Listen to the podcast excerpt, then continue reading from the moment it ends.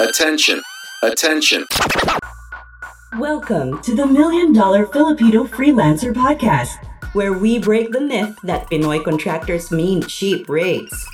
Just like when we realized that aswangs, undins, and kinakasan na tikbalang are all just fiction. There will be a select type of Filipino freelancers who will one day represent world-class results for our clients. Hosted by Neil Reichel, a Pinoy freelancer, agency owner, and entrepreneur who has seen it again and again that charging what you're worth is not about your race or heritage. It's all about the value you deliver and finding out what our clients really need. This is not for you if pabebe ka, nana feelings mo, and pa-victim ka. If you want to know the working strategies on how not to be purita and position yourself during conversations where you don't need to explain what you charge, then we invite you to subscribe and watch out for our weekly episodes. Follow Neil Reichel on Facebook and Instagram. Always remember, being purita is a choice, but only if you don't make business sense. Oh, let's start. Let's go.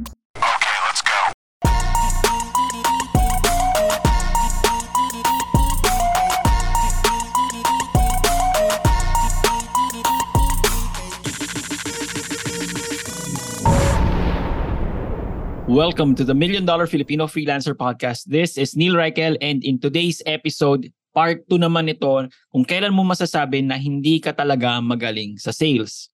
In the previous episode, pinag-usapan natin na it's all about frequency. And then the number that we stated, meron tayong magic number for frequency. Go check out that episode. Now, meron syempre mga pilosopo. Okay? Yan yung mga bashers natin dyan, mga pangit. Okay? Sasabihin eh, Eh, nag-try na ako 100 times. Hindi pa rin. Okay. If papakinggan mo yung episode na yon, sinabi ko doon na yung 1 to 10 mo, okay, alamin mo, bakit kaya hindi sila bumili? 11 to 20, bakit kaya hindi? O bakit kaya may nag-next level kami na parang humingi pa ng isa pang meeting? 21 to 30, Uy, may na-close akong isa. Alamin mo ano yung mga reasons kung bakit hindi sila bumili. Alamin mo din yung reasons kung bakit may bumili. Now, if umabot ka na sa ganitong stage at hindi pa rin bumibili, baka ito ang issue. Wala kang confidence dun sa product, dun sa service na binebenta mo. Napakahirap nun. Napakahirap nun. If wala kang confidence sa product or service, this is how you turn it around.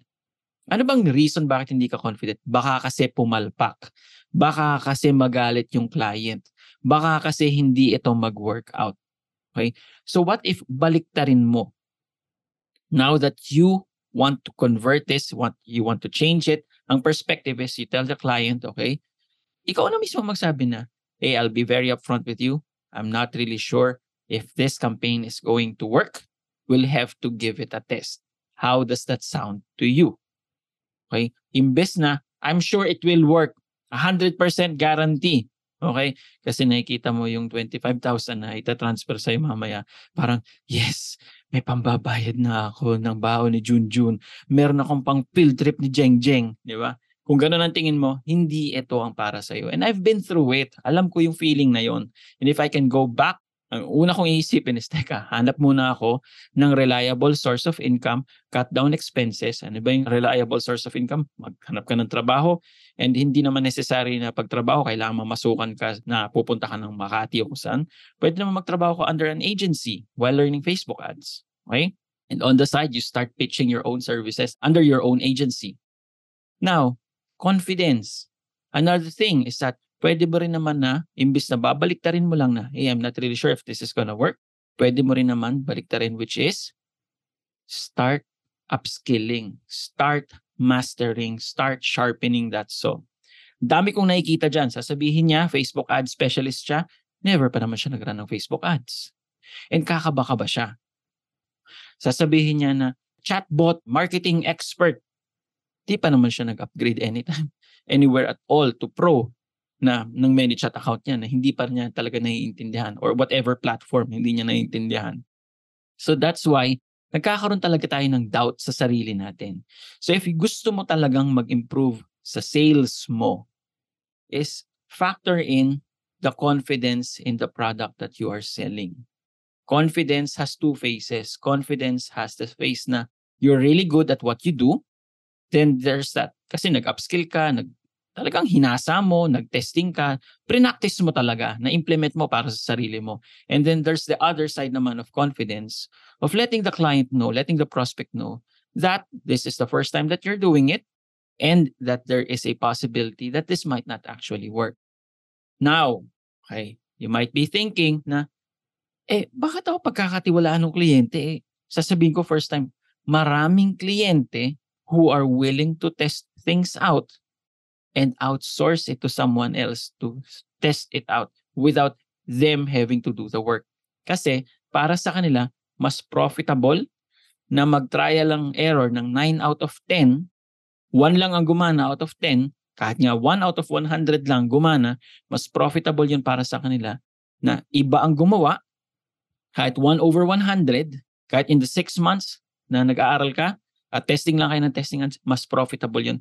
Kasi meron siyang ibang part sa negosyo niya that brings in more revenue, more sales, more profits, more business. Okay? So always understand that there are different ways of seeing things. Yung perspective na yun. So wag kang mag-alala pag sinabi mo diretso sa kliyente na I'm not really sure this would be the first time that I'll be doing this. Is that okay with you? There are clients who would not be okay with it. And that's perfectly fine. Okay? Tanggapin mo na ah, hindi pa kami para sa isa't isa. Talagang kailangan niya is someone who can deliver the results now. Now, there are clients naman who are okay with that, di ba? Who are willing to test it out kasi they have a smaller budget in terms of ad spend. Example ng Facebook ads, they have a lower budget in terms of paying you. They can't hire you full-time. So parang 2 hours, 2 hours ka lang. Di ba? Hindi yung per project. 2 hours ka lang a day o kaya 5 hours ka lang in a week. Okay lang yon. So tingnan mo, kayo ba ay good fit? And that is how you actually improve sa sales mo. And that is also how you boost up the confidence and definitely improve the sales. Yun lang, maraming salamat and sana may natutunan ka. Ayoko naman yung parang tipong, Wow, galing, value bomb. sabay hugas ng pinggan at wala ka nang ginawa maghapon kundi reels ka na lang ng reels. Uh, what I want you to do, give this a 5-star review on Spotify. Next is start making pitches. Okay? Walang namatay sa sobrang daming pitches na ginawa. Maraming namatay kasi wala silang kapira-pira pangkain. That's it. Bye-bye. Wait! Tanong ko lang, batugan ba pera mo? Yung ikaw kayod ng kayod, pero pera mo hindi dumadami. Dumadami man yung 1M mo, magiging 1 million and 60,000. Tapos sasabihin sa'yo ng bangko, wow, you should be thankful. Sabay kaltas pa ng mga taxes sa'yo. If this is you, check mo how we turned 350,000 pesos into 455,000 pesos. Linis na linis in 12 months using the Lebronify method. And kung level up ka talaga, check mo also how we turned 750,000 pesos into 1.5 million pesos in 12 months. Again, linis na linis. Walang surcharge, walang extra charge, walang kung ano-anong hidden charge using the Lebronify method. And again, this is the best version of passive income. This is the best version talaga of how you could turn your tamad, batugan na pera into masipag na mga mala Lebron James na pera. Boom!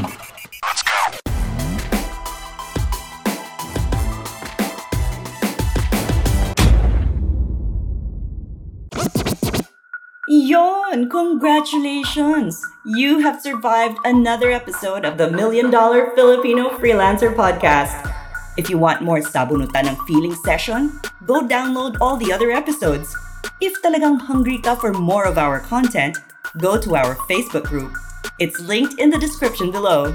You can also tag us on Facebook and Instagram kung meron kang topics you would like us to discuss. If gusto mo kami shoutout, okay din kami. Adios!